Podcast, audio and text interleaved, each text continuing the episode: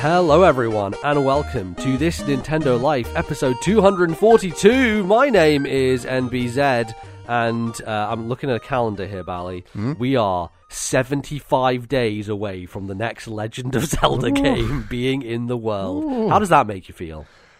excited. I just hope it runs well. That's my main fear. That's just like, I, you know, there's just so much hype going on with this game, and we are so close, as you say. And I feel like we know absolutely nothing, or close to absolutely nothing about that game.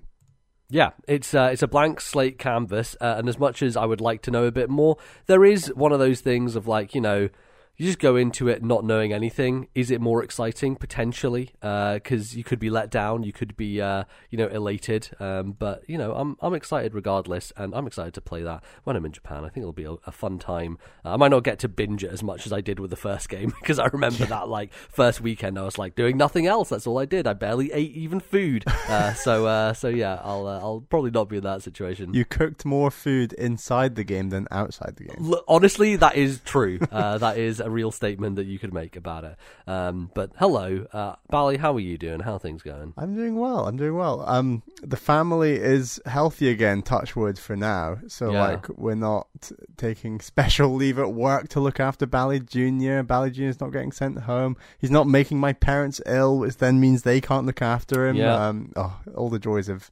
January um and having a baby. But uh, yeah, we're we're doing good. How about you? Yeah, I'm doing well. Uh, not too bad. Been doing some fun stuff recently. Going to be doing some more fun stuff this year. I'm traveling a lot this year. We were just talking about, so Yeah. um, it's going to be interesting, uh, and I'm sure I'll have a lot to talk about. For those who don't know, where are you going? What's happening? Oh god, I'm going to San Francisco for GDC. Uh, I'm going to back to Scotland to do a whole little talk thing. I'm going to Japan for fun. Uh, it's going to be uh, it's going to be a jet setting year. Uh, so uh, lots of lots of stuff to be done. And who knows? Maybe there's more in the latter half. I'll probably be going to Germany again for Gamescom as well. Ooh, so yeah, um, I should probably just get my air miles going. There you we know? That's go. what I need to do. Uh, get get some free flights in there. So Well, we're not Um, go- we're not really going as far as that, to be honest. Until yeah, I don't think you can. You're kind of tied, kind of tied down. Uh, very tied down. Um, We'll but uh, you know, Nintendo Switch is a, it's a good travel companion. So I'm sure Oh, we'll be yes. uh, getting a lot of stuff played on planes. Are you going to bring the Steam Deck and the Switch? It's a really hard choice, isn't it? Like, what do you do? Obviously, you're going to bring your Anbernic because that's, that's that's little. That's just a little guy. yeah, exactly. I can fit that anywhere. That's great. Uh, playing Lufia too, wherever I want to go. But yeah, Steam Deck versus Switch. Of like, what do you bring? Do you bring both? Like, Do you I have a think carry dep- case for your Steam Deck? I do, yeah. It's big, chunky boy. It's so, so massive. Um, uh, it's very hard to fit in anything. If I'm honest, like it's almost like it's like, do I need to have a carry case? It might be easier to just like put it in a slip case or something. Because, um, but uh, but it is a delicate piece of hardware, so you do want to keep it safe. But um, yeah, it's it's a question, isn't it? It's like I guess it depends what I'm playing at the time and like what makes more sense, right? Because if I'm going to Japan, I'm mainly just going to be playing Zelda, so there's no really much point to taking a Steam Deck. But a Steam Deck on a plane that long would be really nice. So yeah, it's a tricky tricky balance to to find. Well, I'll, I'll figure it out, I'm sure. Um, but uh, we're not here to talk about Steam Decks on planes. We're here to talk about Nintendo Switches in our hands at home uh, and other video game platforms, uh, which we have, uh, you know, some different ones that we're going to be checking out. Um, uh, old Nintendo platforms uh, in, a, in a little bit. Um, but um, Bally, uh, what are we going to be talking about today on the show? For the first segment, we've got the games that we have been playing, and the second segment, we're going to talk about some emails that you guys wrote in to us with. Absolutely. Um, we also just want to say a quick shout out to everybody who did the survey uh, that we put out uh, for a, a couple of uh, episodes there. Uh, thank you everybody for doing that. We'll be going through it and having a look and uh, you know making some decisions and some choices based on what you have uh, fed back to us. So very much appreciate that. And also just want to shout out, hey, if you're someone who wants some more of this show, we do more of it on Patreon. You go to patreon.com slash this Nintendo Life and you can listen to us talk about various things that are not Nintendo. So games like Hi-Fi Rush, which just came out, uh, we just talked a bunch about on our most recent episode of this non-Nintendo Life, What a which is our Patreon exclusive game. show. Yeah, hell of a game. Very big Nintendo energy. Yeah. uh, that game has. Definitely sure. recommend that episode if you're Yeah. interested. Absolutely. Um, but let's get into things with the video games, what we've been playing, uh, Bally. It came out, uh, the RPG you've been waiting all your life for, uh, or at least last life. five years for. Uh, um, Octopath Traveler 2 uh, finally dropped. Um, I have not yet picked it up. Uh, you have, as a big fan of the first game. And I am being convinced too by various people on Twitter and stuff Mm. like that. But I'm still, I think the thing that broke me and made me not want to get it, um, I'm trying to be a bit better about not getting every single thing uh, day one this year.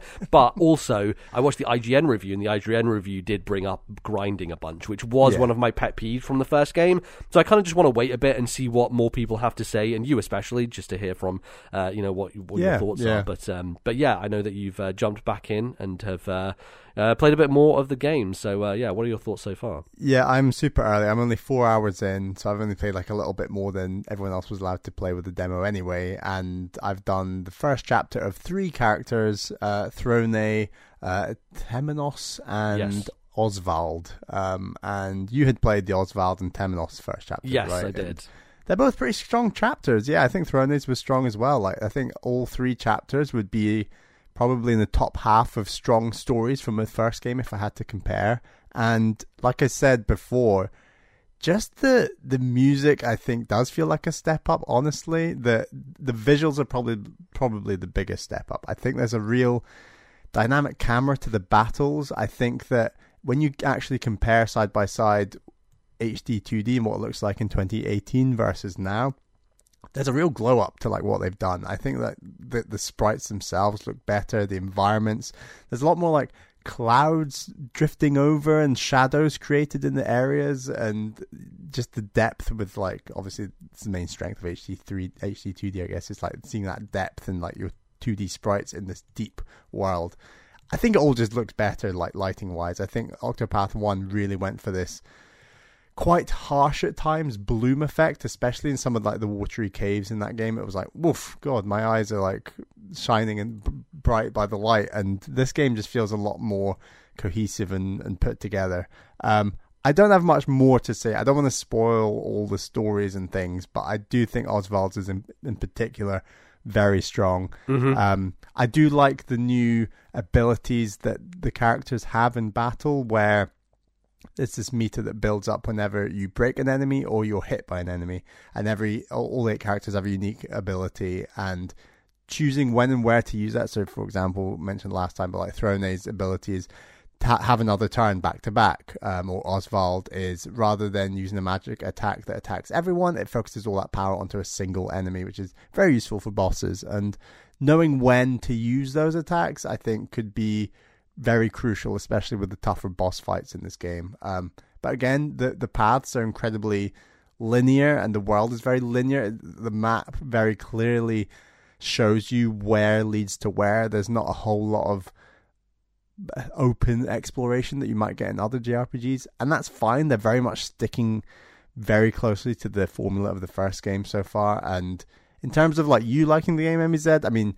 my I did not have grinding issues with the first game. I know you did. My main issue with the first game was I wanted the stories to come together a bit more, and I've heard enough from reviews to suggest that that in part does happen. So that's what I'm looking forward to. So I may be the wrong person to ask if you would like this game or not, but certainly there's other voices out there who were much harsher on the grinding in the first game that might might have a different view to me on how it works in the second. So yeah, I I, I think.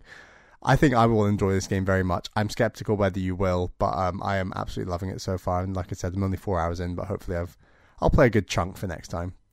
I think you mentioned something about like being gated off from going in a certain direction Mm, because I was interested. Why did you go up to Osvald? Because it seemed like you were wanting to go so- south instead. Yeah, I thought I already know about Osvald from you talking about, it, so I might as well try something different. I think I tried this in the in the first game as well. I think we tried to we were on opposite sides of the map, I believe, and we went opposite ways, and that was fun. So yeah, I was like, I'd I'd like to get to Ashet in the south because I know MBZ has done Temenos and Osvald, and I looked on my map, and you go to like the sewer that's um just at the south end of Thrones area, and I just could not get beyond. There was there was just no clear path letting me get through, and I couldn't work it out. I just could not work out how to get south. Um, and uh, so one of our listeners in Discord, uh, they also started with Throne and had exactly the same issue.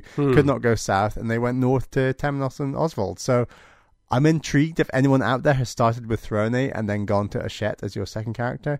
And a question for all Octopath Traveler players is it possible to go clockwise instead of anti clockwise with these characters? Because I assumed uh, it was, uh, but I certainly wasn't able to with Throne onto Hachette. So Hachette's probably going to be the last character I play as now if I go around in a big circle. But uh, that's fine. Well, I yeah. it's not it's not a huge deal, but I, I would have liked a bit more flexibility there. I don't think you can. I think when you get Osvald, you then have to come back to the mainland, so you can't go up in the kind of top half of the map. Like you can't keep going around all the way to Hikari the warrior now. That I don't think that's possible because the way Osvald's story resolves kind of forces you back onto the main continent. So Right. I think you will have to. So so who, which character did you play after Osvald? I did Temenos. Um, and after Temenos, who would you have gone to next? I would have just gone down to Throne, and Throne, then I would right. have gone Mm. down. I would have gone down, right? So I, there must be a way through that. So I'm not. I don't know. So you're being forced clockwise. It's interesting. Yeah. I think you are. Wait, yeah. Which No, you've been forced clockwise. I've been forced anti-clockwise. Yeah. Because I'm making a point that I'm stuck below Throne in the Right. sewers, and you're making a point that you can't go anti-clockwise to what's it called, Hekaro, Y- uh, Hikari. Yeah. Hikari, the um, warrior.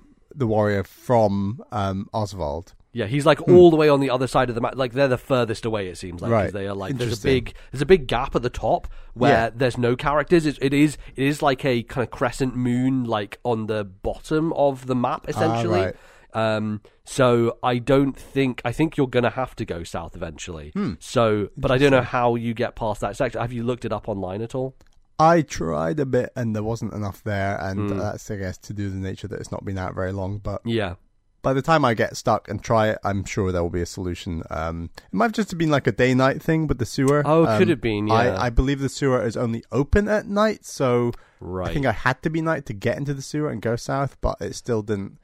There just wasn't a path. I don't know. I, it's very strange. But the fact that someone else on Discord had the same issue makes me think I'm not going mad. So Yeah, I know you can change day and night whenever you want. Yes. I'm not sure if that applies to being inside places like the sewers, because the sewers would that count as a dungeon space potentially? Uh, no, there's no, no, there's no. It's not dungeon, I'd say. Um, but and, you can only access the sewer at night, I believe. So I don't, I don't think you can change it to day. But could you go into the sewer at night, change it to day while you're in the sewer, and maybe activate something? That's all I'm. Yeah, maybe, maybe that seems very finicky for this game. Yeah. for. One other gripe I have with the game is I think the side quests are incredibly poorly. And when I say side quests, I mean like there are specific characters in towns that have errands for you to do. Yeah. Um, not there are also joint side quests which I've not unlocked yet. Apparently, in later in the game where you can do you can actually do a quest with two characters together and they interact. So this is very clear. right, which seem a bit more narratively focused. Right. Right. And I look forward to those. I'd quite like to do those. But the, the kind of individual side quests where it's like, I'm a townsperson and I need this thing,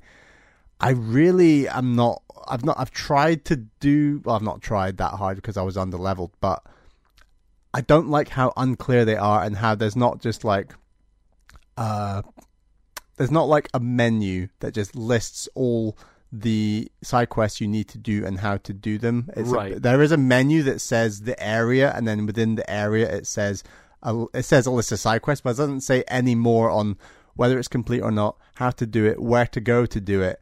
Um, and for a game that is very much waypoints and to go to this place next and being linear and being very clear about where to go i think that that's a bit of a shame when i might be up for some of those side quests. You know i'd like to gain some levels maybe explore the world a bit more but it just feels a little um, obtuse compared to what the rest of the game is going for uh, which i thought is a little bit of a shame but i might try some of those later Yeah, th- I I seem to remember that being a problem with the first game as well. Like I don't remember doing side quests in the first game, and I think it's partially because they were of that similar design where there's not really a quest log. It's just a list of like tasks, and then you just are like, well, how do I actually achieve any of these? Right? There's, Yeah. There's no real.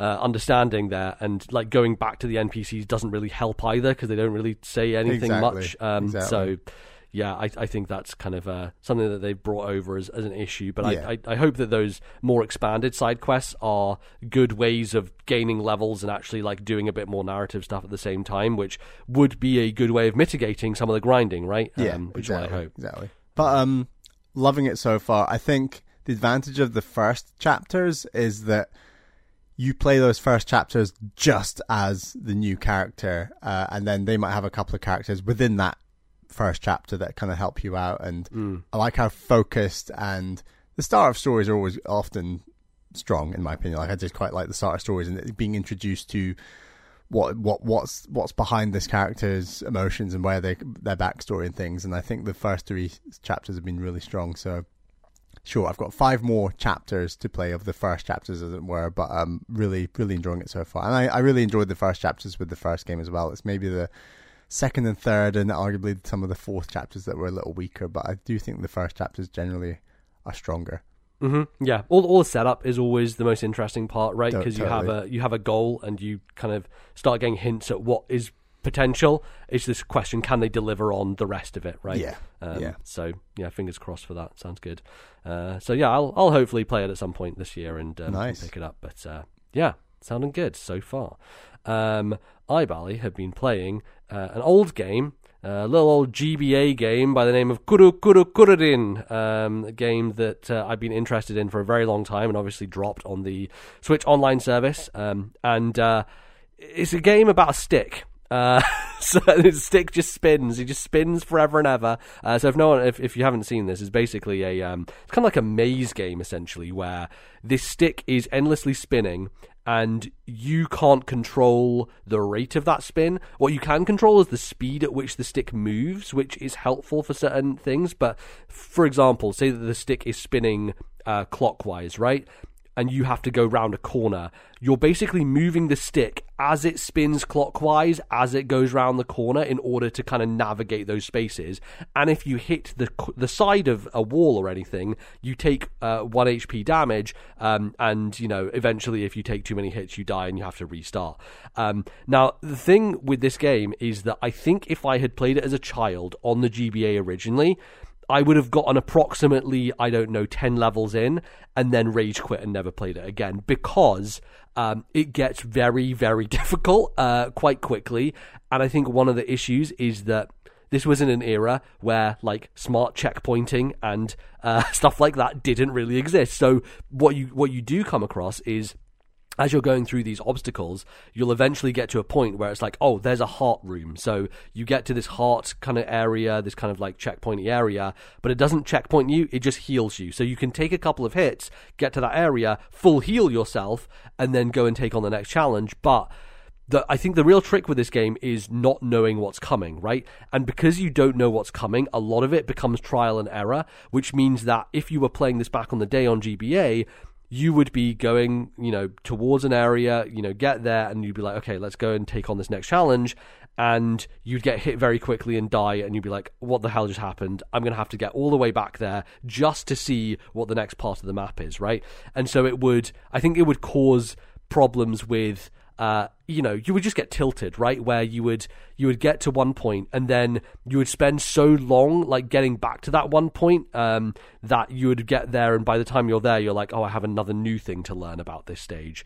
Um, and I think that for people who want that kind of hardcore challenge, I mean, you can still do that; uh, it's still possible. However, uh, I took the view that uh, well, these heart checkpoints here are basically checkpoints, so I'm just going to treat them like that. And that's basically how I played the game, where I wasn't making like endless checkpoints at endless points in time just to like inch my way forward slowly and, and be perfect about it. But I was being like, okay, every time I get to a heart, I'm going to set a checkpoint here and use that as my starting point because frankly it just it would have just taken way longer and would have been way more frustrating otherwise um i do think that there are some stages here that are just like super brutal in a way that you like you almost need perfect timing in order to get through some sections and um i I, I think that it, it, the balancing was just kind of built for a different era, right? An era where people were you, know, if they bought a GBA game, they don't want to finish it in two hours and be done with it. Yeah. And I did take about two and a half, three hours to finish Kuru Kuru Kururin,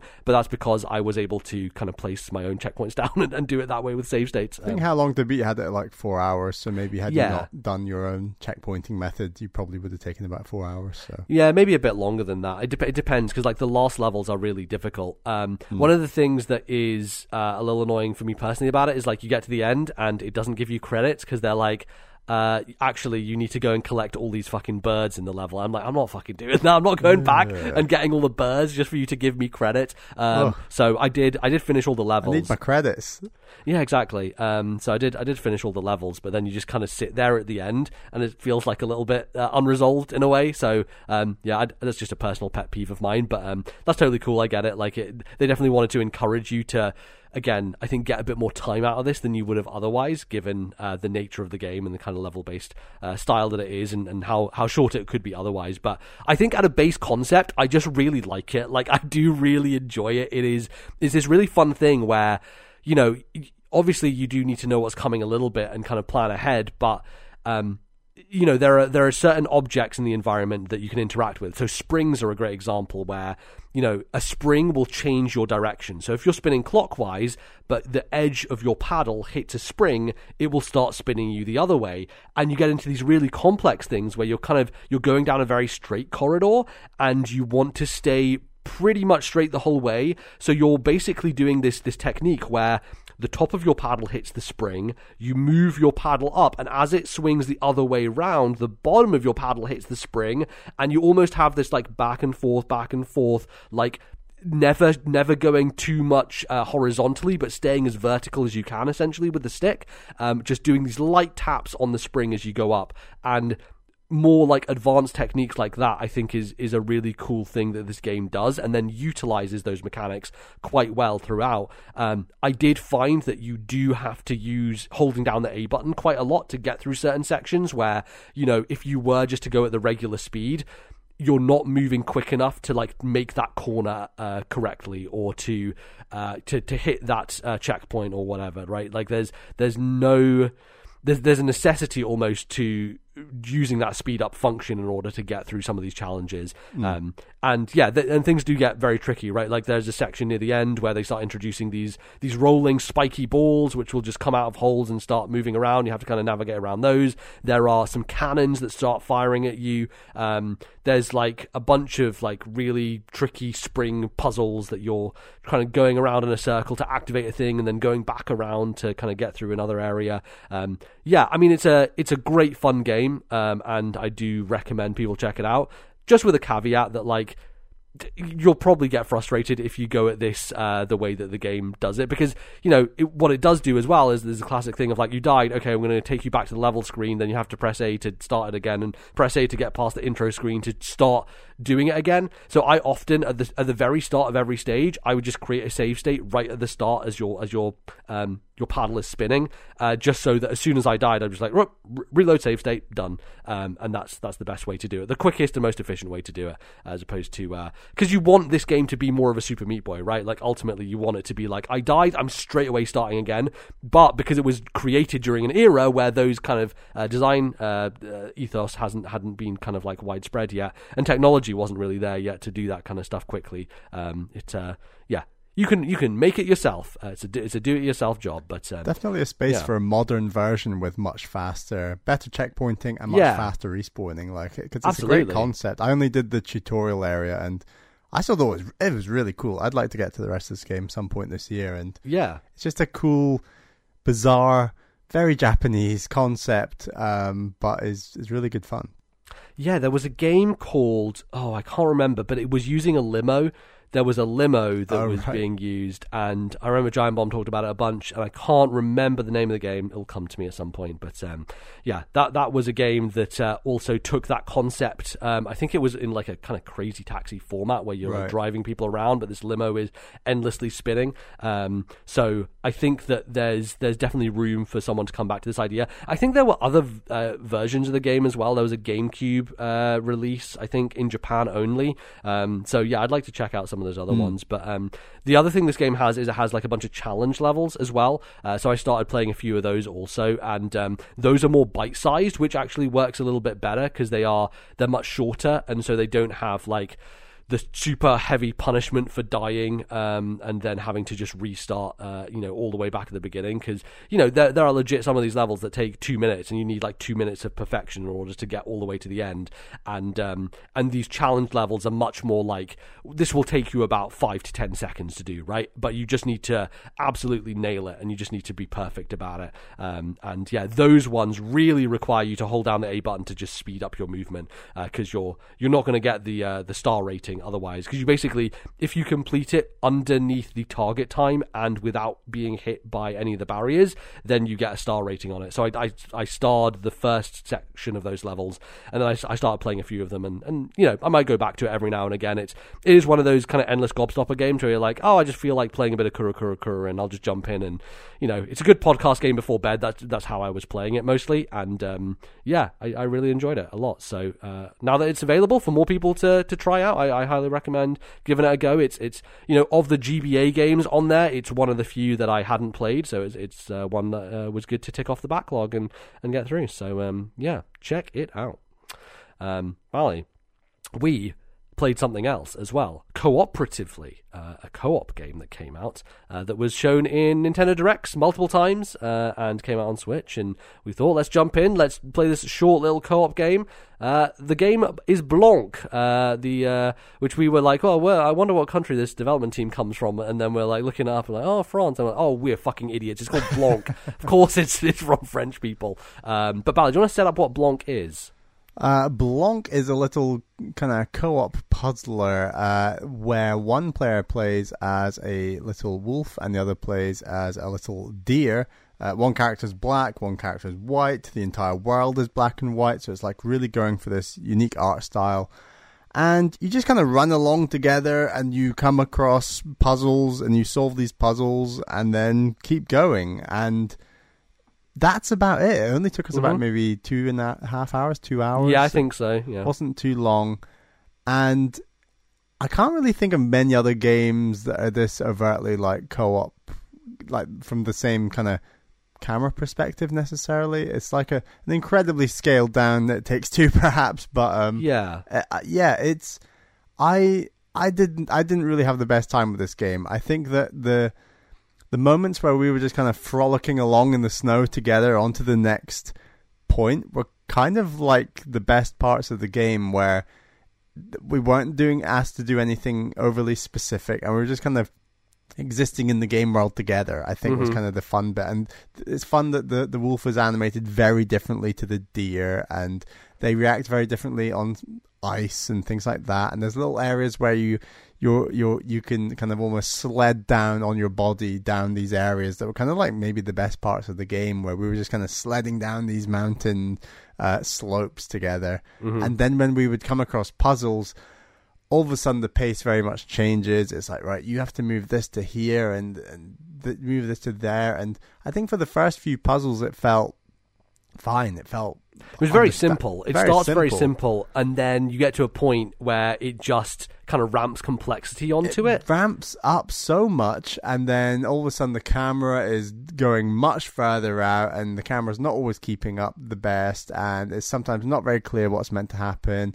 Uh, the input doesn't feel great on certain like elements in the environment, and the whole game just came to a sluggish stop for me where these when the puzzles ramped up and it was one into the next into the next and the way that we were engaging with the environment just didn't feel fun anymore and it, it really dragged on and it felt like yes this game has a good artistic thing that it's going for but a, similar to a game like i don't know something like maquette it's like it's a great idea on paper but mechanically the game's just not strong enough and this game Blanc just doesn't feel mechanically strong enough to be a fun game um, because you need solid, good feeling mechanics, as, almost especially in a, a two player co op game where you're interacting with the world in the way you are. Like, it's almost a higher threshold to making the game feel smooth and easy to transition to the next area. And this game just didn't have that, and it kind of flopped in my mind a bit by the end, unfortunately.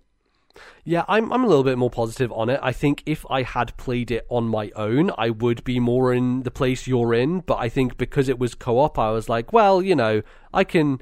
I'm I'm kind of like we're kind of suffering through it together, so it almost like makes Yeah. it more enjoyable in that way, um, which which I thought was was all right. But I think the the problem it runs into is that you know the puzzles that just involve you and me, where you're like, okay, uh, you jump on this thing, I'll jump on your back to get up higher, then I need to stand on this uh, seesaw to bring it over there. Like some of those opening ones were were quite good because you're like you're looking at the puzzle, you're assessing it, you're figuring out, and the mechanics are built well enough to handle that. Yes. Where it runs into stumbling blocks is when it starts introducing other elements like, you know, other animals, like the geese who we were uh, trailing along with. So there's this mother goose, and she has her three kids, and you basically go along with them to try and help them to get through areas. And there's this mechanic they have, this wind mechanic, where you know if your character is standing, uh, you know, in front of one of these little gooselings, gosling, sorry, uh, as we discovered, uh, as I discovered anyway, is how you say uh, a little goose is a gosling apparently, like Ryan fucking Gosling, um, and uh, and you have to protect them from the wind. So you move up this mountain, and there's this little kind of circle that appears like within the sphere of your character. uh, That's like a, basically a safe space. So you know if you keep the the gosling inside that safe space, then you can get it all the way up to the top of the place, right? And that was fine to begin with. And then we got to this one section where you know I'm in the middle of this kind of like patch where there are these kind of two bushes, and you know you're there's a wind that's going sideways and you're trying to like move them all the way up a certain path and then they move over to me and I have to catch them midair and then move them up to this little platform. And I swear to god we spent like 15 to 20 minutes on this one puzzle. And this is where the hmm. game just completely slowed to a halt because the mechanics were not well built enough to handle what they had presented with it right? It Yeah. wasn't accurate enough. It wasn't well I don't know potentially programmed enough for it for it to make sense where like it was felt so finicky and the times Yeah. in which we did succeed felt like luck Fluke, more than yeah. skill and fluke yeah essentially um and and that i thought would be just you know maybe we'd get past that and be fine. But then they introduce this other element where they, these two goats that follow you. And these goats don't really have a clear way in which they control. Like they they are kind of mimicking what your character's doing. One of them's black one of them's white. So like the the one that's black is like similar to the wolf. And you're kind of whatever the wolf did they would mimic. And i thought like oh okay like this this could be okay but Yeah, it's a because, fun idea in, in Yeah. theory, but the execution just is lacking. Right, the AI just isn't good enough to keep up with it, and so you come into these situations where it's like, I want you to just just do the thing, and it, it's not because there's no there's no clear control. Like you don't have control over it. You're just kind of hoping that the AI does its job uh, and does the same thing as you do at the same time. And um, I think that's where it it stumbles the most. Is it it bites off more than it can chew in that sense of like, oh, this would be a fun idea, but it feels like they said this would be a fun idea and then didn't think about the practicalities of how to actually make it work from a gameplay perspective. Yeah. Um, so. Yeah, I, I think that it definitely has those fun moments. Like I like the fact that it's black and white and the snow and the way that that all works. And as you said, the ice is very fun. It's a nice Um, environment, yeah. It is, yeah, and the animation is really good. Um, I would say that, like, if you want to play this at a uh, a decent performance level, don't play the Switch version because it, the frame rate is not very good. Like, we got used to it, and I think it was fine. I didn't mind it that much, but um, yeah, it's it's a little rough as 3D indie games tend to be on the Switch.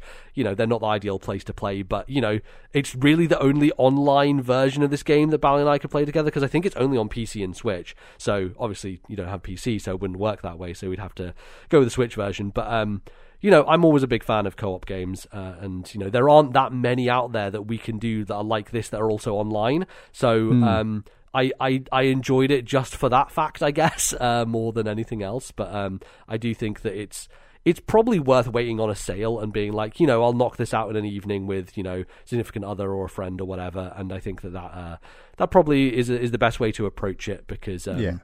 yeah. It, it definitely needs a bit of fine tuning and Definitely. cleaning up and stuff. I'd say like the first half up until the geese, I was sitting on a seven out of ten or something, and then after Yeah. that, I probably dropped to like a six or a five, and Yeah. that's maybe a little harsh, but like I just, yeah, it, I was having a good good time, just kind of Yeah. frolicking along for the most part, like in the snow and the very simple puzzles, and you know, Last of Us, Ellie and Joel, are you lift me Yeah. up here, and I'll do that. Okay, right, I'll come over here, and that was fun, and then yeah, really went downhill with, with the geese. Uh huh. Um, and after that, it was it was just a bit finicky. And we should say the the plot um, It's incredibly light. I think. Yeah, um, super it- simple, very storybook essentially. Yeah, there's Um, really nothing hard hitting in there. Um, not that the games like this need something hard hitting. Um, no, I mean there are moments where I was like, "Oh, are they gonna like? Are, they, they gonna, gonna go do the there? thing? Are they gonna And do they thing?" do And the then they're like, "No, yeah. it's fine. They're okay. It's Yeah. all good." I'm like, "Okay, Yeah. fine." Like this game's clearly, yeah, it's not. It's you might think it's gonna make you cry at the end. Eh, nah, I don't think so. It's not really It's going for good. that. Um, it's so- not Brothers: A Tale of Two Sons. No, certainly not. No. Although, right, like ironically, you could play this like that game, um, where Yeah. if you're playing single player, I believe you control each character with the different sticks. I could not imagine some of those later puzzles with doing that control option. Honestly, Yeah. I'd go bananas. Yeah, holy shit. Um, that's why I was yeah thinking like if I was to play this on my own, I think I really would walk a- away from it way more negative. Hmm. Um, and you know I don't think it's the greatest game in the world either. Like I I I, th- I think it has a good deal of problems, but you know it was fun. I enjoyed my time. You know, so I'm I was I was pretty happy. In a world where there's not that many games like this, and we jump in together online and play something together, it is fun. Like, Yeah. it's, it's good. Uh, we need more games that do ideas behind Blanc better. I think. Yeah, totally, totally. Um, so yeah, that was Blanc. Uh, the last thing that I want to check in with uh, is a game that this is a game that I kickstarted a decade ago, I think, at this point, um, and uh, had been waiting. For, I think I've talked about it multiple times on the show. Uh, Ghost Song, uh, Ghost Song, which was a Kickstarter uh, by a guy called Matt White, um, who uh, I think I find found out about it through Johnny on RFN, who had mentioned it on Twitter, and I clicked through to it, and I was like, "Well, this sounds exactly up my alley," you know. And I think like back then in 2012, 2013, um, you know, Metroidvanias were kind of coming back around. Like we had Guacamelee and stuff like that, but there weren't that many indie Metroidvanias being made. Now there's forty a year. Uh huh. Exactly. So I, th- I think that's one of the issues here, right? Is that um, you know back then I was like, oh, this looks just like Metroid. I want to get my money behind something like that. And there was a um, there was an early bird tier. That's how early I was with this Kickstarter, where you could get the game for ten dollars as opposed to fifteen for a limited number of spots. So I just managed to squeeze my way in there for that ten dollar spot. So that ten dollars over a decade has uh, eventually paid off in me uh, in me getting a version of this game. Uh, back then, Bally, they were promising a Wii U version of Ghost Song. Uh, you know, can you Ah, can you guess yeah. what happened to that version? Uh, did not did not come out. So um, yeah, they they you obviously played put this on- on PC, I did because I backed it then for right? just. But it's also on Switch and other. It's on Switch, yeah, and it's on everything. Um, so and I believe it it runs totally cool on on every platform. Um, so what is this game? It is a uh, it's a Metroidvania, right? Um, and as you said, like things, I think standards have definitely changed in in the last few years. Of uh, you know, there have been some big big names in the genre. Uh, lots of games doing different things. Uh, there are so many you can you can play so many different types and styles. Uh, so many kind of tones as well. You know, like there are there are more kind of happy clappy ones like Haiku the Robot, which is one I want to get to. That's like a um, almost sepia toned, but like more bright, happy uh, Metroidvania. Or you have like Ender Lilies or Blasphemous, like much more Dark Souls inspired Metroidvanias. So they kind of run the whole gamut. And um, to be honest, like there aren't actually that many just straight up Metroid ripoffs. Like Ghost Song, like the character is basically Samus. Like they look like Samus. They have a blaster rifle that is the same kind of design as the arm cannon that Sa- Samus has. Um, but it is a bit more of a uh, ghostly, you know, as the name suggests, a bit more ethereal, not horror, like maybe edge of horror, but like a bit more um, dark, a darker tone, I would say, uh, than than those games. And again, kind of doing some of the Dark Souls mechanics that you found before. So stuff like in Hollow Knight, where you drop all of your currency. Same thing here. If you die, you drop it. But then there's also another harsh element here, where if you die, your suit, your kind of um, your ghost's uh, shell, gets chipped away at, and so there's there's a little bit of like red that eats into your health bar, and every time you die, it gets bigger and bigger and bigger. So your health bar keeps getting chipped away, and you can only restore that by going to a robot and paying to fix yourself to fix all those repairs. That sounds like a Um, really fun mechanic. Oh yeah, super fun. Uh, especially when there are about three of these robots in the game, and fast traveling to them is a nightmare. Um, yeah, so I mean, I, I started playing this game in November, and um, and I think. I, so here's the thing. I didn't actually finish the game. Uh, the, the the screenshot I posted to Twitter of credits is actually fake because I just oh. I just clicked the credits on the main screen. now. Yeah, yeah, yeah. Uh, I clicked credits on the main screen because I was like, I'm just done with this game now, basically. So I I, I, I not I'm not going to finish this game. I, I, I never, never will. Um, despite being very excited about it and kickstarting it. Um, but it shows you how much time can change. Uh, you know, your perspective on things and uh, how things, you know, around. Uh, you know, if this game had come out. I don't know, earlier, even a few years earlier, I think uh, my perspective might have been a bit different. But um, it needs to hit that pre Hollow Knight window, doesn't it? Sure, yeah, totally. And um, and there are a few things that I think even back then I would have been a little bit, uh, you know, against. Like it, it feels finicky, right? Like there's there's kind of a lack of polish to it in a way, in the sense that the movement, um, the movement is fine, but I think it's some of the extra stuff around it. So you have a dash, you have a kind of air dash that's also a ground dash that you can use to dodge through enemies.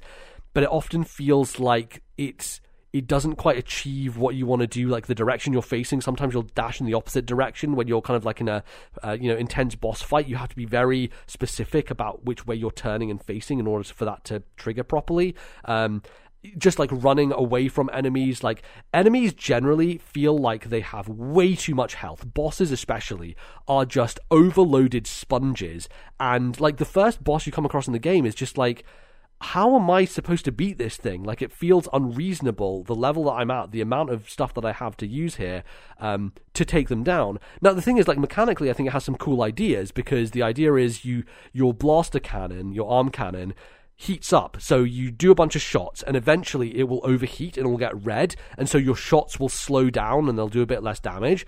And what that means is that you then switch over to a melee weapon and your melee weapon then has boosted damage from the heat. So, you know, to begin with, you just have your arm cannon. So your arm cannon becomes a melee weapon. So you're shooting a bunch of enemies, overheating, and then you take on the rest of the enemies with your melee. The problem is, is that these enemies are very finicky, as I said. And so like meleeing them up close, you'll sometimes like try and do it, and then you'll accidentally kind of like clip into them, and then you'll take damage because you're too close because of the melee. So the melee just feels like there's a bit of there's a great idea behind it of like, oh great, overheat the cannon, then the cannon becomes a weapon that does more damage, and then once that's done, you switch back to doing ranged again, and all this works in theory, but given the design of the bosses, like it really doesn't it doesn't uh, come to fruition because of how how little they stay in place. Because the bosses are often on the move.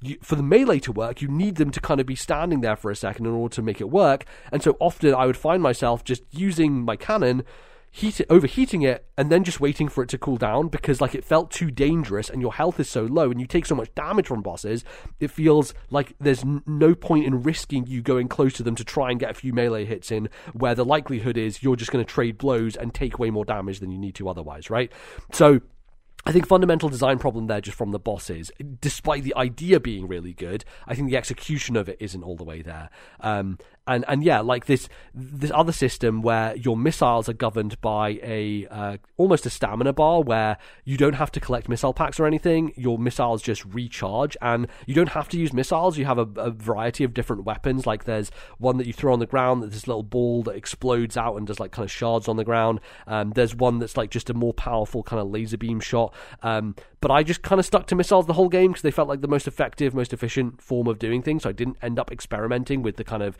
the kind of badge system that they have. Um, and uh, yeah, I feel like because of that kind of stamina system, what ends up happening in boss fights is that you spam your missiles until you overheat. Uh, you spam your gun until you overheat, and you just run away, and you just wait, and you're patient, and you dodge, and because of that, these fights take fucking forever. They just take so long, and you know the reason I stopped the game was I got to a fight where I felt like I was doing everything perfect. I was like pretty much dodging everything, nailing it, and I got the boss to about half health after I don't know three four minutes, and you know, and then just eventually death by a thousand cuts. Like I slightly get hit once, slightly get hit, and there's a bunch of health restoring things I had. I had like um, five. Um, five health packs that you can just hit one of the trigger buttons and um, and and you know heal yourself back up, but they don't heal a huge amount. And eventually, I just I just died, and I was like, I, I fought this guy like five six times. I'm like, you know, and, and, this happened multiple times throughout the game where I was like, I should really keep going with this, right? Because I kickstarted all the way back when I, I, I want to keep going. There's one boss in particular who's this giant fucking yellow ogre who just like drops down out of nowhere and then like has a million HP, like the most HP of any, anything in the game, and you know then he just runs away, and so you have to leave the room, come back to respawn him and that's the way you kill him. Basically, is like Oh slowly, God. slowly leaving, coming back, leaving, coming back, and you have to keep your health. uh, But you can go and you can actually go and re- reset your health back at the save stage uh, station. But you shouldn't save because if you save, it will reset their health bar. But you can just go there and stand there to get your health back up. And then I was just doing this again and again just to try and get rid of him because if I went to another area that I needed to go to to get an essential power up, the wall jump, I would be blocked off by him. But if I made him disappear for a period of time, I could then go south down through this area and it wouldn't block me off anymore. Anyway, it just feels like there are a lot of cool ideas here, but mechanically, it fundamentally can't pull them off. The game is just not. It just feels rickety, you know? Like it hmm. feels like a ladder that's about to break at any second. And, you know, there's moments early in the game where the jump just feels like there are spaces that are designed where I'm like, it, it doesn't feel like this was well thought out in terms of the jump I'm making because the jump I'm making is necessitating that my my character's head almost hits the ceiling and then I can't like wiggle in the air enough to make it to the next platform so I fall on a bunch of spikes and take a bunch of damage right? Like there's little bits like that where like the air dodge and like the spacing between platforms is the type of thing that you can really appreciate from games like Hollow Knight and Ori, where like every section feels so well thought out in terms of a platforming like design, and it feels like they either just didn't have enough time or they just didn't like consider those small elements that make those games sing from a polish perspective of like the little sections where every jump feels like it was intentional. And it's just not the case here. And i think that's you know, I stuck with it for a good eight, nine hours, and I got through more of the game than you know I probably thought I would. Uh, I probably should have, yeah.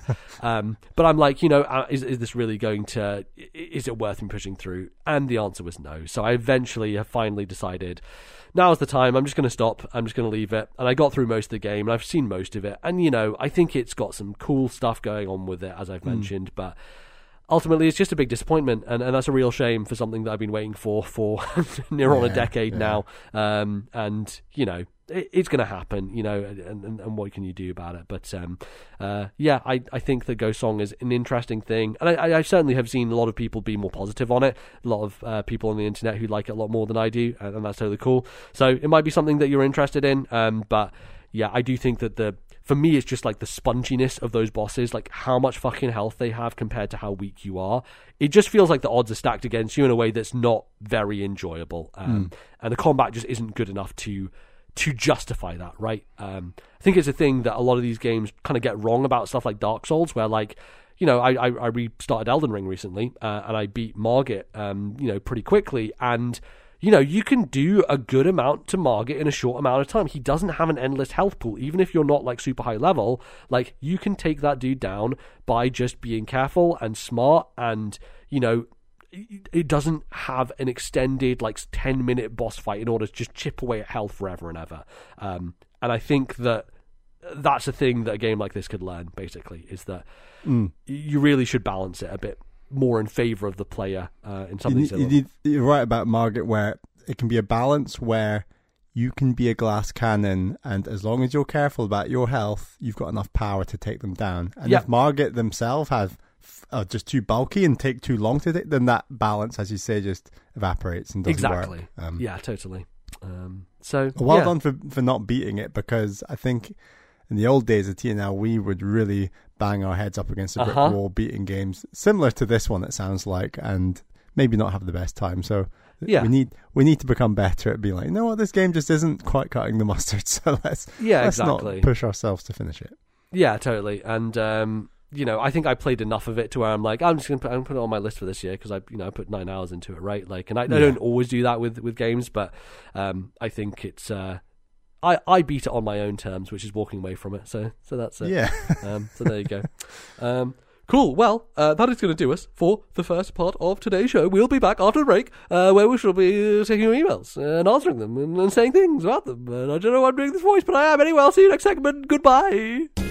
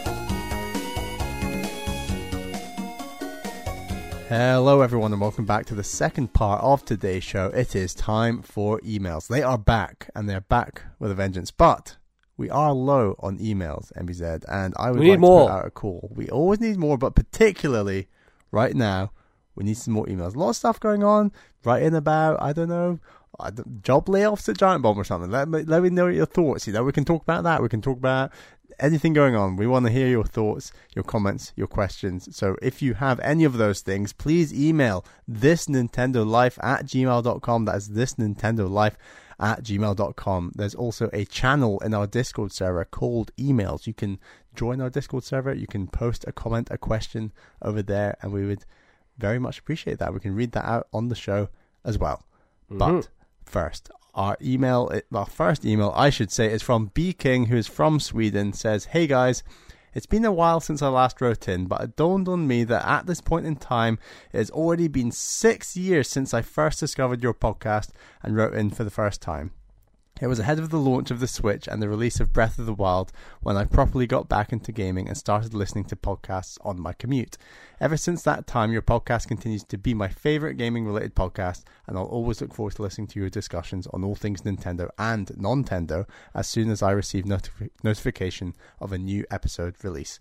Anyway, since my first ever question I wrote in was about what items from previous Zelda games you would have liked to see in Breath of the Wild, I thought to ask you the same question now ahead of the release of Tears of the Kingdom. Are there an- are there some items you missed in Breath of the Wild that maybe could spice up the combat or be used for puzzle solving? Keep up the good work. Greetings from Sweden.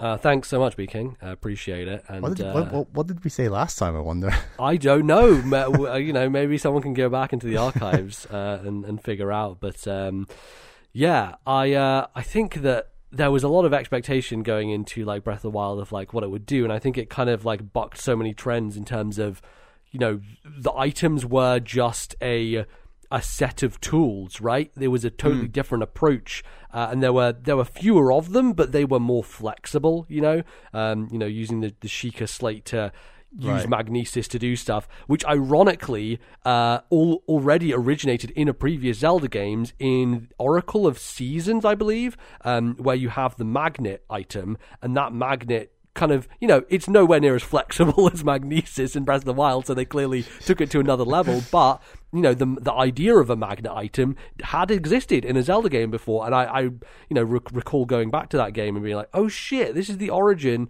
of where magnesis really came from. So in some ways, like they they took an old item, but they just put a new twist on it, um, and were able to kind of breathe a bit of fresh air into it. Uh, you know, uh, so so I think there's there's a lot of stuff that they could do in that sense, and it feels like you know looking at the trailers and everything we have this this arm instead, right? And so this arm is is our functioning toolkit or like maybe ability to lift maybe the, the arm is just a telekinesis thing and that's all it does but there seems to be other abilities like being able to like warp through uh, spaces by turning into a teardroplet or whatever coming from the ground to the sky. Um, and like there are different like things that he has on his arm like that big kind of dragon flame thing that he had at one point in one of the earlier trailers. So I, I don't know what the approach is going to be to items in this game and, and how they're going to work but um, Bally do you have any any kind of classic Zelda items that you would love to see return and maybe think of like what the spin would be on it for Totally. uh, for this new type of Zelda? So, so we saw the kind of cart thing that Link had, where he was like driving across Hyrule Field on this.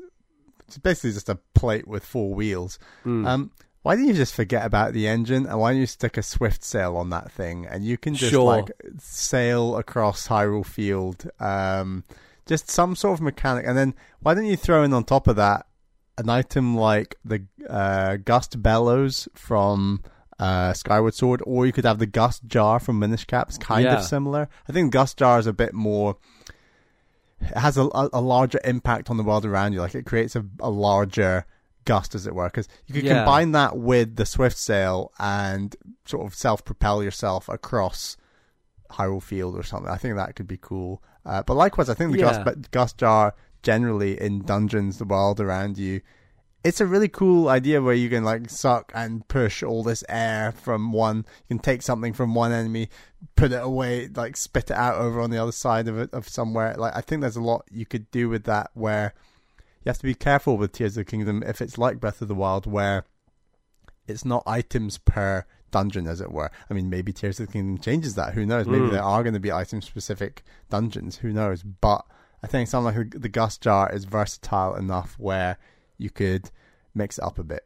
I think yeah, like if if you are collecting air and then shooting out, like just knocking enemies off cliffs is uh, a great thing that you can do. You can kind of do that with the Deku Leaf already in Breath of the Wild. Like they have that element, which I guess the Deku Leaf originally in Wind Waker also had a bit of a uh, an kind of air based element uh, to it, right? Um, so I think this idea has been in a few different games, and you know Breath of the Wild has it as well. But I, I, I the Gust Bellows I seem to recall mainly being used to suck stuff up, and less so for pushing. So I think Uh, some of the um, some of the enemies. Um, I think the opposite. I think they were more for blowing sand away in that in that. is it more dungeon. blowing? Because I, yeah, I guess it is blowing as opposed to sucking up, isn't it? It's like kind of creating space, though, right? Like it's it's Right. pushing air It's out like to discovering stuff under the sand by blowing Yeah. away the sand. Yeah. Yeah, I guess you don't suck it up, do you? You do just kind of blow and it kind of moves out of the way. Right. Um, yeah, I, I think that's that's a fun one, and I think on a swift sail note, like probably better to do that with an aerial vehicle, right? An airship Yeah. almost, Right, uh, is what you'd want to create in that sense. Um, But it could be used for both. I think that's really cool. Like it could be, Yeah. you could just if it's one more part that you can just add on to your Banjo Kazooie nuts and bolts kind of contraptions, then yeah, I'd love that. mhm. Yeah, for sure. Uh, I mean, you know, on that same note, you could take the spinner from Twilight Princess uh, and you know use it on vehicles. You know, um, have that have that be uh, What like what if they had like a little space for for the spinner and to spin was basically powering the vehicle? Yeah, yeah. exactly. Yeah, yeah, yeah. It's the engine essentially Yeah. that you rev up. Um, I did, I did want them in like Breath of the Wild as DLC uh, stuff. Obviously, they gave the motorcycle, which was great. But um, I was like, you could just give us the spinner and make it good this time in terms of like traversing over the environment. Because that, that's the one disappointment of Twilight Princess is like, okay, the spinner's really cool, but you have to have momentum in like specific spots to use it. Like Yeah. the very few places in the overworld where you have a couple of puzzles with it, but also like just mainly Arbiter's Grounds is where it's used, where you're on rails, Right. kind of like jumping between There stuff. are, But- ha- yeah, there's a handful of areas in the open in the it's not open world, but the world where they Yeah. do have the, the those the what did you call them the like the the, the puzzle kind of areas, spinner puzzle yeah uh, they got like, yeah. the, the, the rails as it were Rails, Um, yeah. yeah but they're not frequent at all. Yeah, and and the problem is, is that when you just jump on the spinner randomly in the middle of Hyrule Field, it kind of goes for a little bit and then just dies and Yeah. stops. And so, like, They very having- much did it on purpose to stop you sailing across Hyrule Field, didn't they? Like it was Yeah. very much we want you to use this on the rails, and if not, then get lost. But the ideology of Breath of the Wild is like break shit, man. Like Hmm. that. the very idea of the game is like do just go faster than the world can let you. Uh, and a lot of speedrunners have done that, where like you go so fast that the game freezes to load the rest of it as they're like being tossed through the air at a million miles an hour. So like I feel like people could do some real glitch stuff with the spinner to make it so that you uh, you kind of shoot across uh, the plains, I think uh, it would be Hmm. it would be good. But yeah, like the kind of mechanical workings of it make it feel like something that would work pretty well with this whole vehicle building stuff that is being introduced. And um, yeah, I, I, I would like to see that. But um, but again, I think the problem with the spinner is it it feels so limited in what you can do with it. Like it's very it's kind of the, and this I think is an issue with a lot of Twilight Princess items. Like they're super cool, but they have such specific use cases that they don't have the flexibility Yeah. of other items in other Zelda games, right? Um, so It's almost like the fact that they are specific to dungeons allows the developer to make them even more unusual and cool. You know, Yes, like, yeah. Spinner's a great example because it is so unique to that dungeon and is such a crucial part of it that yeah, Mhm. I think they just get concerned about. But how will that work in the rest of the game, kind of thing? And yeah, hopefully Tears of the Kingdom can change that. yeah, um, right. Go ahead. I was I was going to say like uh, on that similar note of moving fast across the world. Uh, Pegasus boots have always been uh, a big thing in classic Zelda games.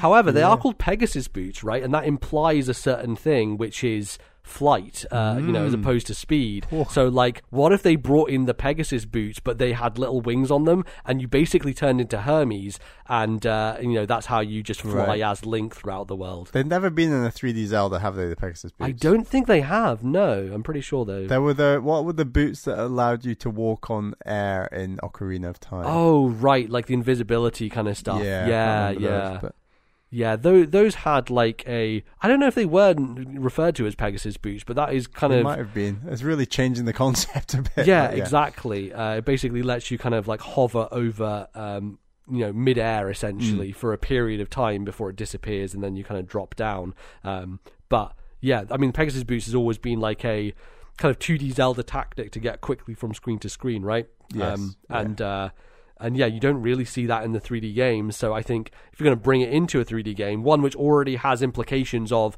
first of all Link shooting from the ground up to the sky and like zooming, like morphing through concrete up, up onto a platform, as hmm. well as like vehicles' ability to fly. I think like a good end game item would be. Pegasus boots that you find that you can then just fly anywhere as just Link on his own, just with his little little wings going on his feet, and that's how he flies everywhere. you know, right. um, that could be quite cool. Uh, maybe pairing it with some just regular wings as well. Who knows? Um, that could be a fun thing to do. One of my favorite things in Breath of the Wild was the memories, where you have you get this image and you have to go to a very specific part of the map where that where you can see that image, and then there'll be a memory, and then you do the cutscene, etc. It's mm-hmm. very satisfying finding those areas. I want them to bring back the Picto box from Wind Waker. Okay. And rather than have a bajillion Koroks scattered through the like 900 odd or whatever, I don't care about that. I want the extra long, crazy person need to play more Zelda for a 200 hours mission to be. You need to find all these. It'll be like memories, or it'll basically be. So, if for those who don't know, the Picto Box is the item in Wind Waker, and there's a guy, there's a photographer guy with a shop, and he gives you this challenge of like you need to go into the world and take pictures of things and then he unlock you unlock this um figurine vault and you take pictures of things like enemies to the guy and he will give you a figurine for the picture of that enemy that you took and then you can collect collect i think it's like a 100 or something 150 figurines there's a lot of figurines It's a lot of stuff, especially because bosses count for it. And so if you miss the boss, I mean, if you miss the boss, you can technically do it on the re-fight when there's a boss rush at the end, right? But um, it's uh, it's it's tricky because there are missables in that. Like, exactly you can miss and stuff out. you have to like replay the game and that it kind of all the save files linked together in a way and that's how you get all the figurines but um i want that to be brought into tears of the kingdom but to forget all the enemies and just focus on vistas a bit like the Yeah. memories so hmm. like we know that, that that open world in Breath of the Wild is so perfectly designed. Like it's very specifically designed. This links to that. It, like there's a real look to it. There's there's thought behind every corner like Disney World. And I think my point is that Nintendo can get more out of that world by giving more reasons for players to get to these vistas and points and take pictures, get them back to this potential picture box guy. I just Mhm. want there to be a, an NPC in the game who's just passionate about pictures and vistas and Right. paintings or something. Like they have a museum basically. They have a museum of all these incredible areas in the game, exactly. Yeah. And your task is to go to locations and take incredible pictures. Throw in the fact that Tears of the Kingdom has got a lot of stuff in the sky. Like there might be quests where you need to take incredible an incredible picture of, say, Hyrule Castle from the sky, and just. I think it's just a really cool side questy sort of thing that would be awesome for Tears of the Kingdom because I thought the memories, as great as they were, there weren't actually that many of them, and I think just something that embraces the beauty and design of that world a bit more. Um, I'd personally love to see. I love that idea. That's really really good. Uh, especially like like having a museum. Like you could you could basically take Blathers from Animal Crossing and put them into into Zelda, or or like have a nod to that where like the museum is in the sky and the curator of the museum is like Right. an, owl, an owl NPC. Yeah, right? like I think and this could be, very like cool. end. You know, this is post game stuff, but it could be introduced to you like at the end game. You know, it doesn't Yeah. have to be. Um, but I just think something that is a bit more less frustrating and boring than discovering 900 Koroks is what I'd hope Yeah. for in some sort of post game that this game might have. Who knows?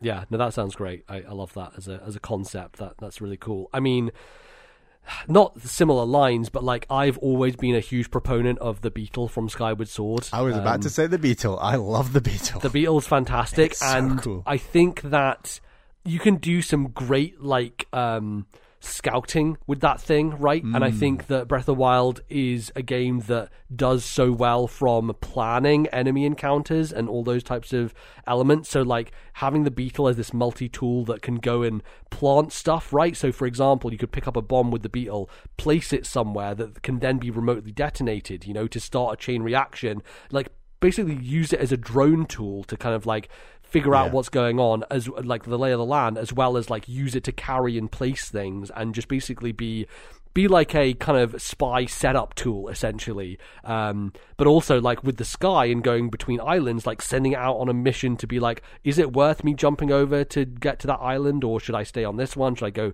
to another one? Like i think it has a lot of potential for uh, for doing that, and like you could potentially upgrade it as well to like go further and, and all that sort of stuff. Because you know I think there has to be a bit of a limitation on it. Um, you know I think about like Assassin's Creed Odyssey, which I played a lot of, and the the eagle in that game kind of acts in a similar way, but feels a bit more overpowered in the sense that you can kind of just go forever with the eagle and just like go as far as you want and like just mark every enemy possible and feels like it needs to be like similar to that but with a bit more functionality for like doing stuff um and and maybe like held back a little bit but uh Yeah. Yeah, I think I think the Beetle could be retrofitted into uh, you know Tears of the Kingdom to to make sense and be something that's good, or or even like if you're underground in caves, uh, stuff like that, like be it like a light or like a uh, a um, yeah a, tor- a torch essentially that you can kind of send through uh, and and be able to to find stuff. And I think the the kind of blending of technology in this game with kind of uh, you know regular sword and board is uh, is something that the Beetle would fit into Yeah, pretty well. very so much so. yeah. Fits perfectly in. Think it Do, works. do you lose any of the wonder of discovery on foot when you Hmm. might have pre-discovered the area, flying a little beetle over the area? Yeah, yeah, that's definitely a danger. But maybe that doesn't matter in Tears of the Kingdom because a lot of the world is one we've already seen. I That's true. Yeah, that's Yeah. true. Um, so yeah, I don't know. I think I think it's it's one that could potentially work um, and and come back, but uh, yeah, we'll have to see. Um, Time do you have, stones. uh, time stones, yeah. Mm. I don't know how they would best fit, but I just thought they were so cool in Skyward Sword. And especially since, I mean, loads of Zelda's focus on time, but, you know, there's a big emphasis in Breath of the Wild on you're pl- playing in the post apocalypse and you're referencing the pre apocalypse. And something like, imagine riding, having a time stone on the back of Epona or your horse or whatever, and you're riding through Hyrule Field. And as you're riding along, guardians are appearing, are waking up and then disappearing as it's referencing the past. Mm. You know what I mean, or something like God, that. I yeah. There's something really cool and cinematic in there that they could do that references the story beats of the past and future and kind of things. It doesn't necessarily have to be puzzle related. It could just be spectacle. Um, I don't know. There's something cool they could do there. Yeah, I mean, the, Breath of the Wild generally like was a game about the past, right, and Yeah. about relitigating what happened. So I think mechanically it would work here uh, and, and would make sense. And I, I think we're going to be delving into more of that stuff in the, in the actual game. So um, yeah, it would. I, I don't know how it would work if if you were to kind of take that mechanic and make it more of a kind of active thing the player was able to do whenever and wherever. That would be kind of nuts because then you could do Yes. it like anywhere across the world. And I think that would be uh, probably a bit of an insane Oh thing, but um, but that would be amazing if if they're able to make it work. Um, there are definitely items I think in the series that are very uh, like specific, and they don't tend to do uh, a lot outside of those specific things. Um, and I feel like you can kind of expand on those, right? Like.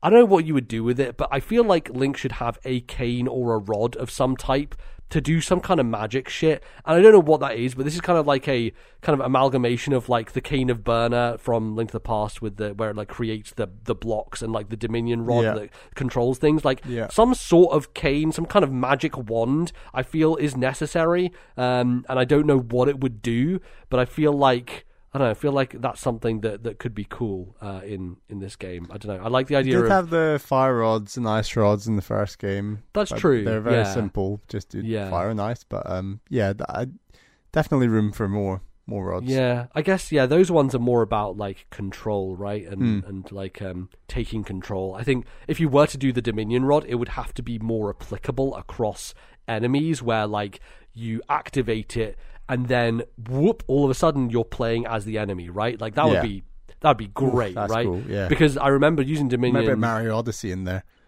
Yeah, exactly. Like it's, it's basically like Cappy essentially at that point Yeah. in time, where you just Dominion rod into an enemy and you start like moving around as them and like you know messing up things with their friends and all that sort of stuff. Like that seems like a huge fucking amount of programming work to be able to control every enemy in the game. But like, wow, that I think that would be uh, a great like because Dominion rod was a great idea, but it was just like, well, I have to do it on these dumb statues every time and. Yeah, it was it was a little bit akin to the, the spinner in some senses, like very Pretty specific. much. I do think Yeah. the um I think it's the sand rod in Link Between Worlds. I'd Yeah. love to see that in a 3D space. Like imagine Sure. a big boss fight in an open sand area, and you're casting like a big wall of sand to like yeah, say say it's like a traditional boss that kind of runs around and you have to create a wall of sand for it to run into to then Mm. stun it and then you do your sword attacks or whatever just pretty simple zelda design but just i think in a 3d space something like that you can do the same with like water and ice i know that you've got the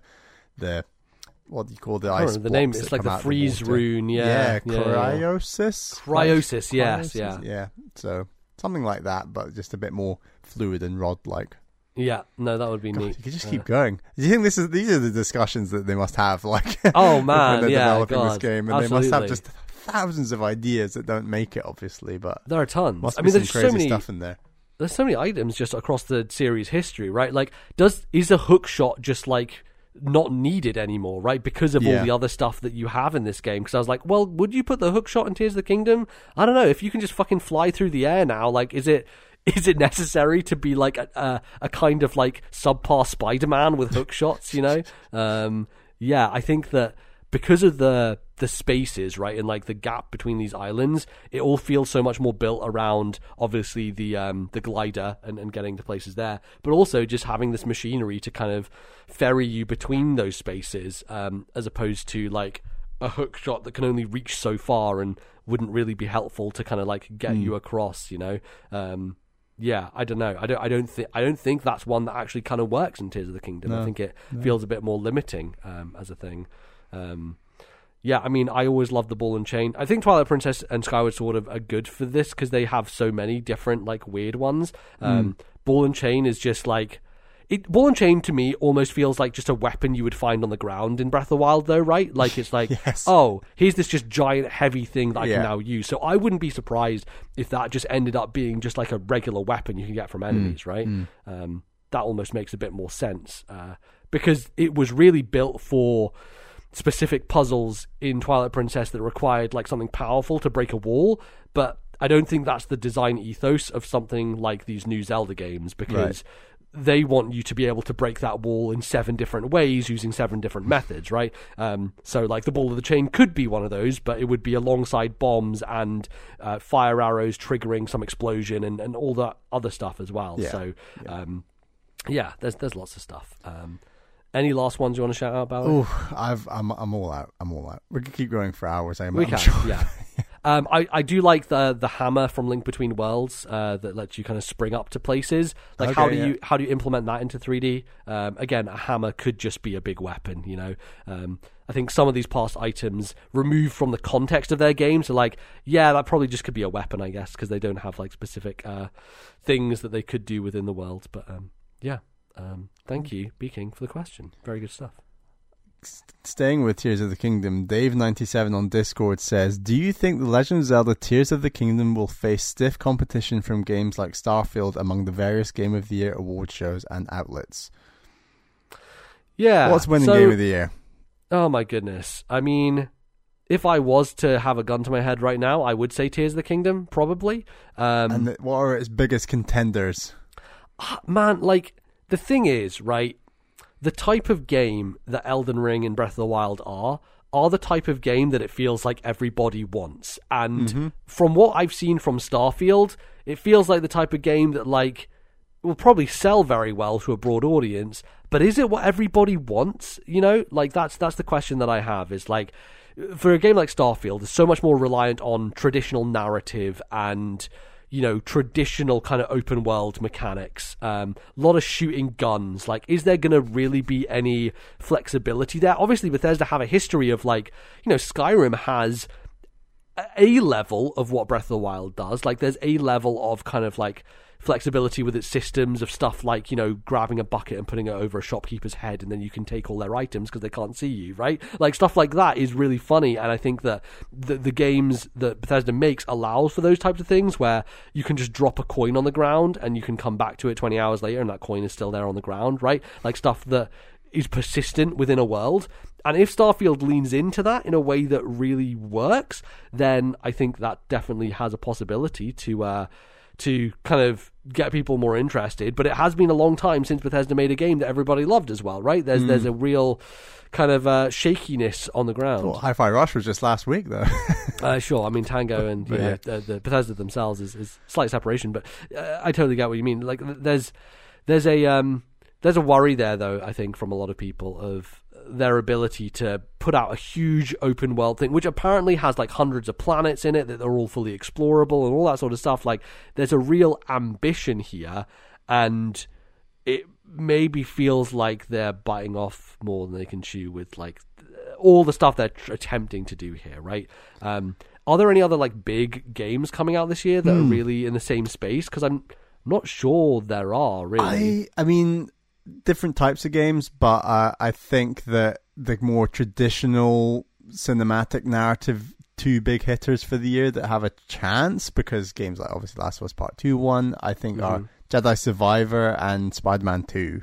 Yeah. I think I still think Tears of the Kingdom will probably beat both of those in the same way that a game like Elden Ring beat God of War, where I think there's something about more innovative open world. Nate, like if you if you if you want to put together your award winning game, I think yes, Last of Us Part Two is up there, but I think the type of game that Elden Ring is actually trumps that formula. As I it, think so. It, if Elden Ring released in the same year as Last of Us Part Two, I, I think, think, Elden winning, Ring wins yeah, Game totally. of the Year. Yeah, and I totally. think that Tears of the Kingdom will fall closer into that Elden Ring camp, and as a result. Mm-hmm.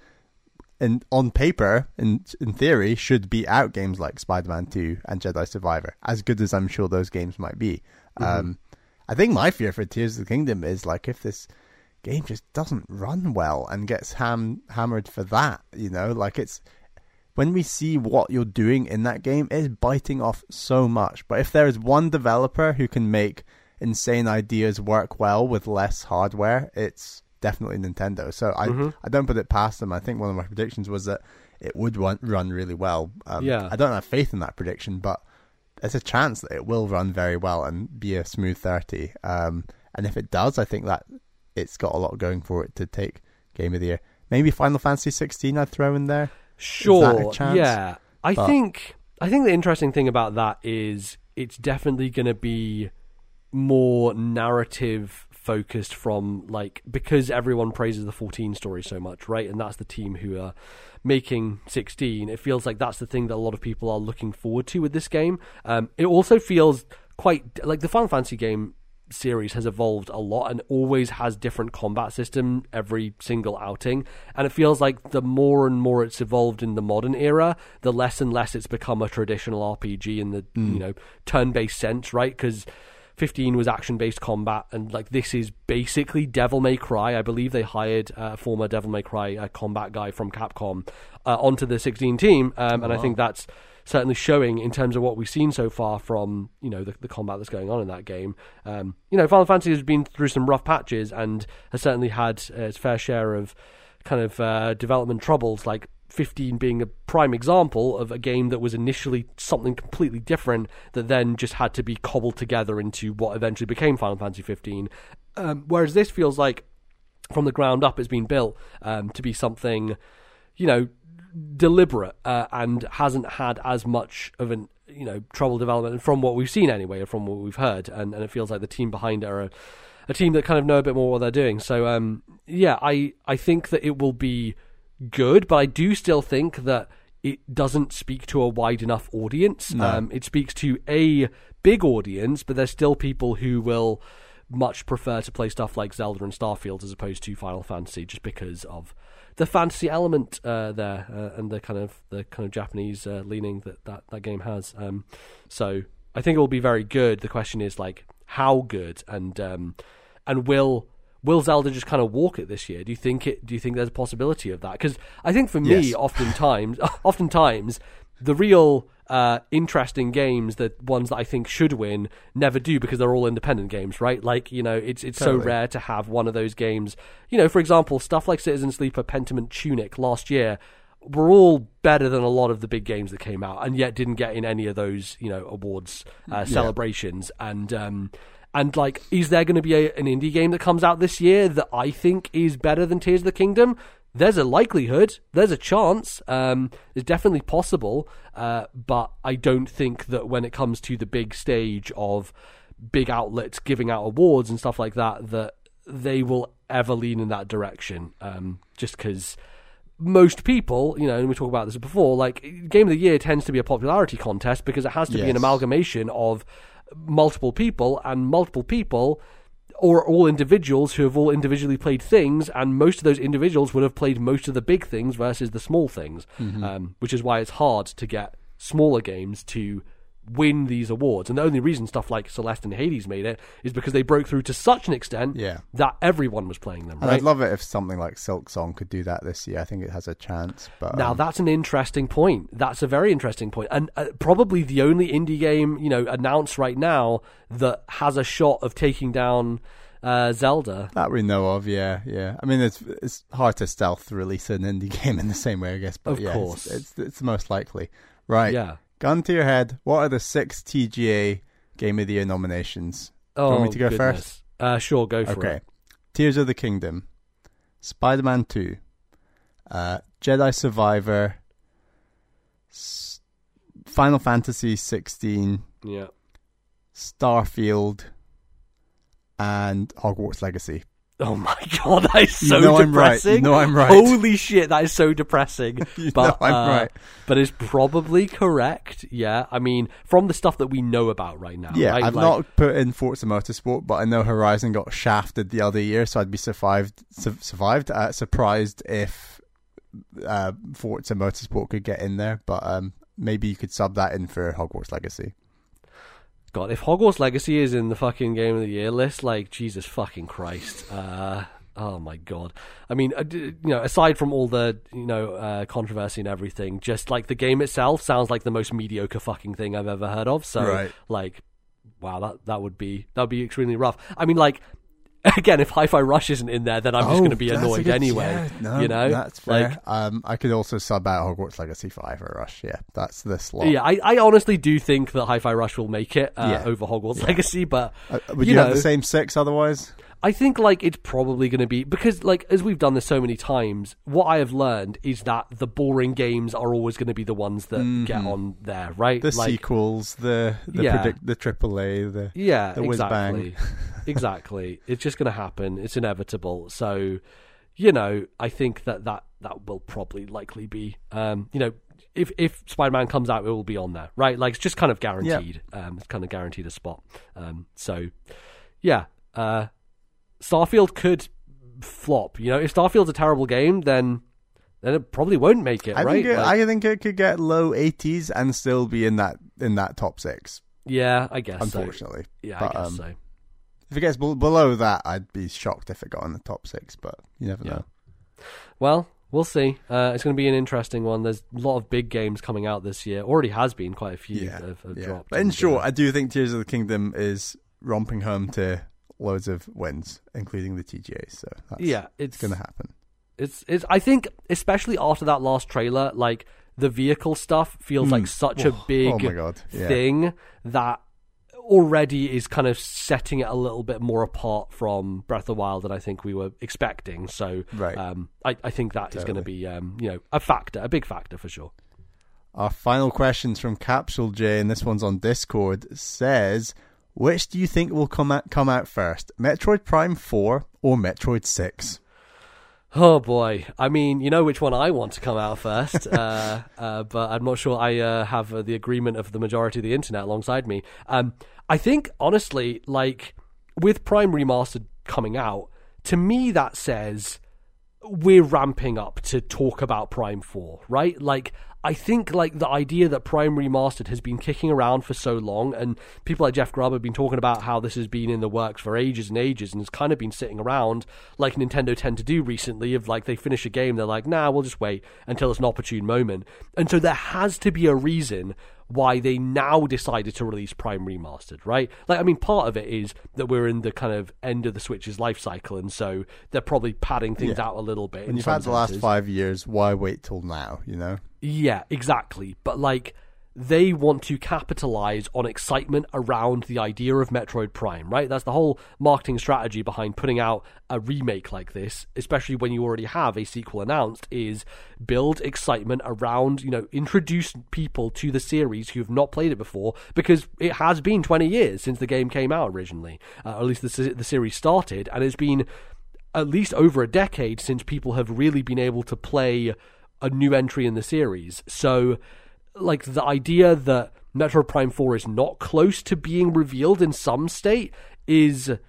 It, it feels like it's inevitable to me, right? Like it feels like at E3 this year, or whatever, whatever Nintendo do, because they're not going to be at E3, but whatever presentation they do around the summer has to have some Metroid Prime 4 component to it in some way because otherwise it just feels a bit off that they would just release this and then not do anything else with Metroid Prime 4. Um, and it's been so long. It's been four years since they rebooted development, right? Because they announced it in 2017.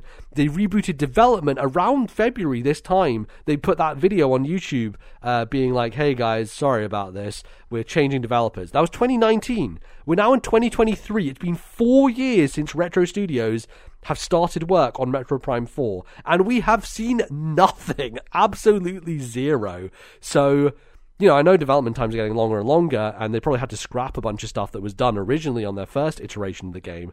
But it feels like now would be the time where they start talking about it. And so hmm. that combined with the fact that they put out Metroid Prime Remastered feels like, okay, they're at least going to start talking about it this year.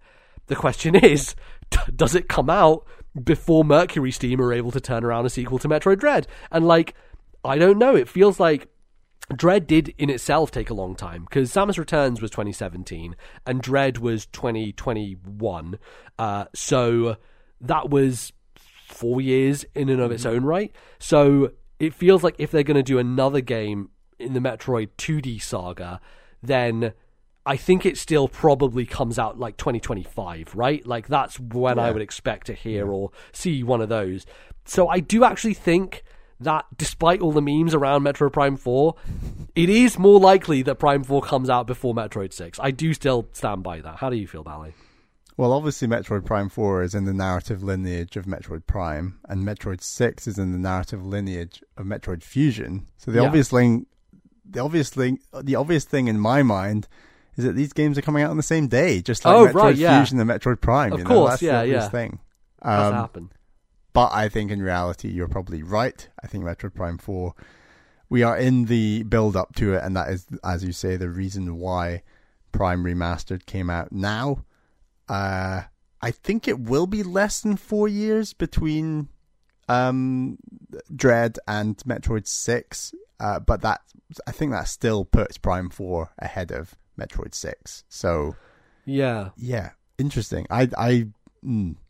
and I think our vague predictions were that we might get the next Switch next year, and I'm still convinced Metroid Prime Four might just come out on both the old Switch and the new Switch, but I think Metroid Six is beyond even that launch. Like I think it's later. So yeah, Metroid Prime Four. Yeah, I mean, you could argue again, as you said, like because they have the kind of infrastructure set up for Dread and you know everything that they did with that game, that there could be a quicker turnaround time on it. Um, especially because you know they did a remake, then they made a brand new game, and now they're going to make another, uh, presumably another brand new game, given how well Dread did and, and how people received it. Um, like there is almost an argument for them to come out in the same year, right? Like, is 2024 the year, like end of 2024, the year that we see both of these games happen? Um, in which case, I would be delighted. That would be great for everybody. But they could come out the same year, even if it's not the same day. You're yeah, totally. Yeah, yeah, yeah, definitely, yeah. Um, it's it's a possibility. Um, but I don't know. Nintendo tend to. To me, it feels like they tend to like to space out games within the same series uh, over different years. Yeah. Um, because you don't want to have like I mean, I don't know actually if I Unless you're Kirby and you get three games in the same. exactly yes, Kirby's the one example where that is uh, no rules apply to him whatsoever. But like, um, I guess like Three Hopes, uh, Warriors Three Hopes was announced alongside in, us knowing about Engage. Maybe I think I think both were known about uh, at the same time, but one came out like the end or like the middle of one year, and one came out at the start of the next year.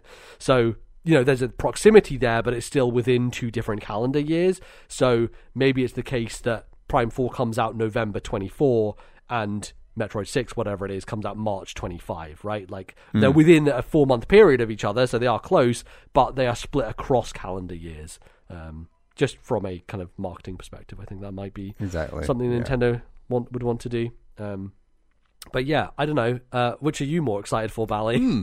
Um, I I'm more excited for Metroid Prime Four. I think. even after all the like years of development hell and troubles, um, you're still looking forward to it. Yeah, I mean, I've never finished Metroid Prime 3. I've only played like the first four hours, so I'm looking forward to the rumored port of that coming to Switch at some point before Metroid Prime 4, because the rumor is that 2 and 3 are also going to come, but they're not going to be as remastered as 1 has been. yeah, Um, I would like to play 3. I think 2, as I've said before in the show, is it's Metroid Prime on hard mode. It's longer and harder and more brutal than the first game. Um, but I did enjoy that. Not that I want to play that game again anytime soon.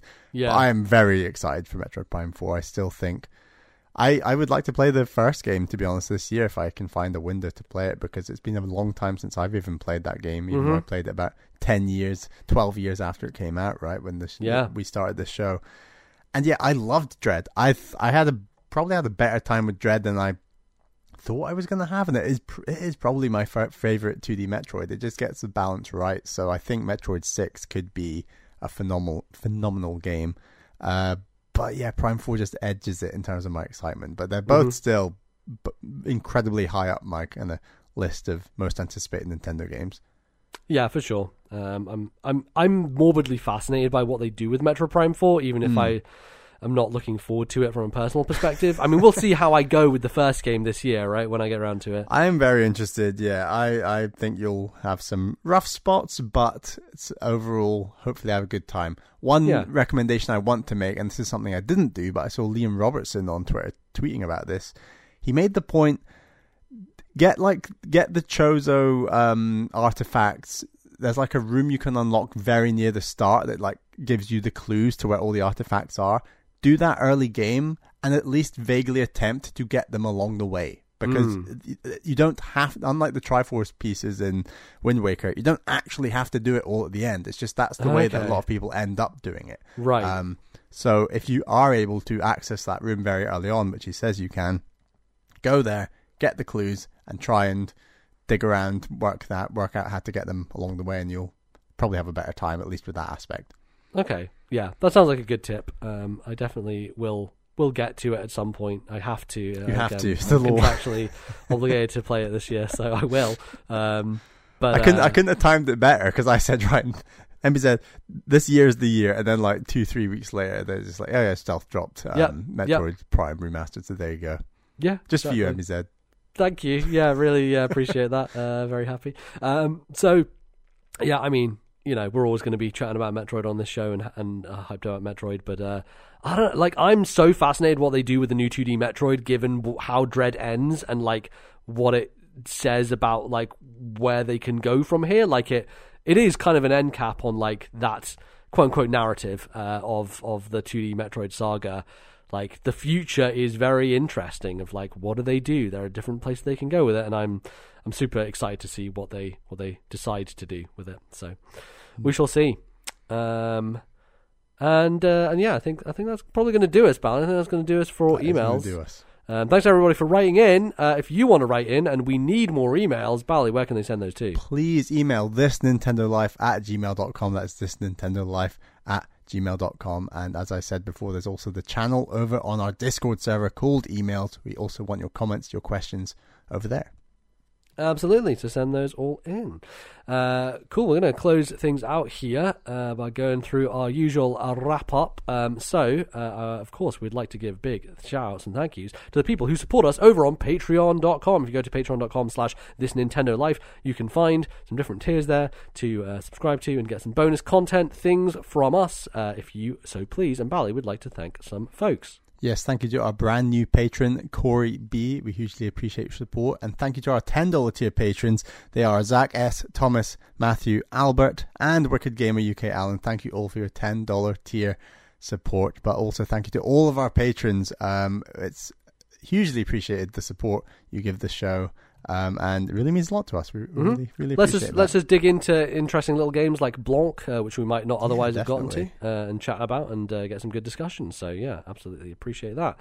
Um, cool. You can find us all over the internet in different places. The show is available on Spotify. We are on Stitcher. You can download us in any podcasting app that you have. Just search for this Nintendo Life, um, subscribe, and all that good stuff. And you can also review us on those platforms. So you can review us on Apple Podcasts. You can also review us on Spotify, which is easy to do. Just head over to the app. You hit that five star button. There's no other stars. Five is the only one that exists, and you hit that, uh, and that will uh, that will confirm it for you, and uh, and then you go and live your life for the rest of time, uh, leaving us with a nice little Spotify review. So if you're uh, happy to do that, we'd appreciate it, uh, and that would be very very nice.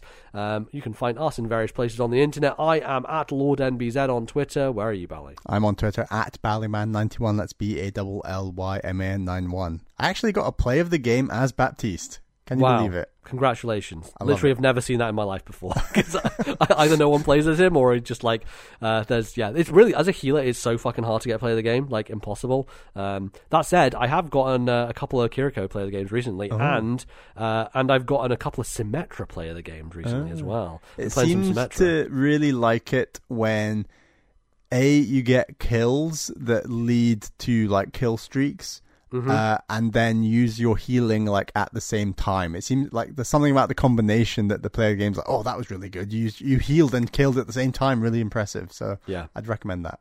Yeah, yeah, just just try to do that. It's super easy. Uh, yeah, uh, and uh, yeah, that's it. I think that's that's, that's the end of the show. Um, Cool. Uh, I don't know what's going on with you, Bally. What are you going to do now for the next two? I've just got lots of lots of games to play, lots of Six Nations to be watching. Yeah, Love a bit yeah. of my rugby. That's exciting. Scotland yeah, sure. are still unbeaten at the time of recording, and probably in a few hours we will have lost to France. But that's cool. okay. Well, because we're right. still in the hunt, even if we lose to France, and that's exciting. Very good. Cool. Well, uh, I'm going to go and play some video games and, and do some other stuff. And uh, yeah, we'll uh, we'll be back in a couple of weeks' time with some more chat uh, around all those types of things and stuff and having a good time, uh, and uh, we will see you very soon. Until then, thank you everybody for listening. Bye bye, folks.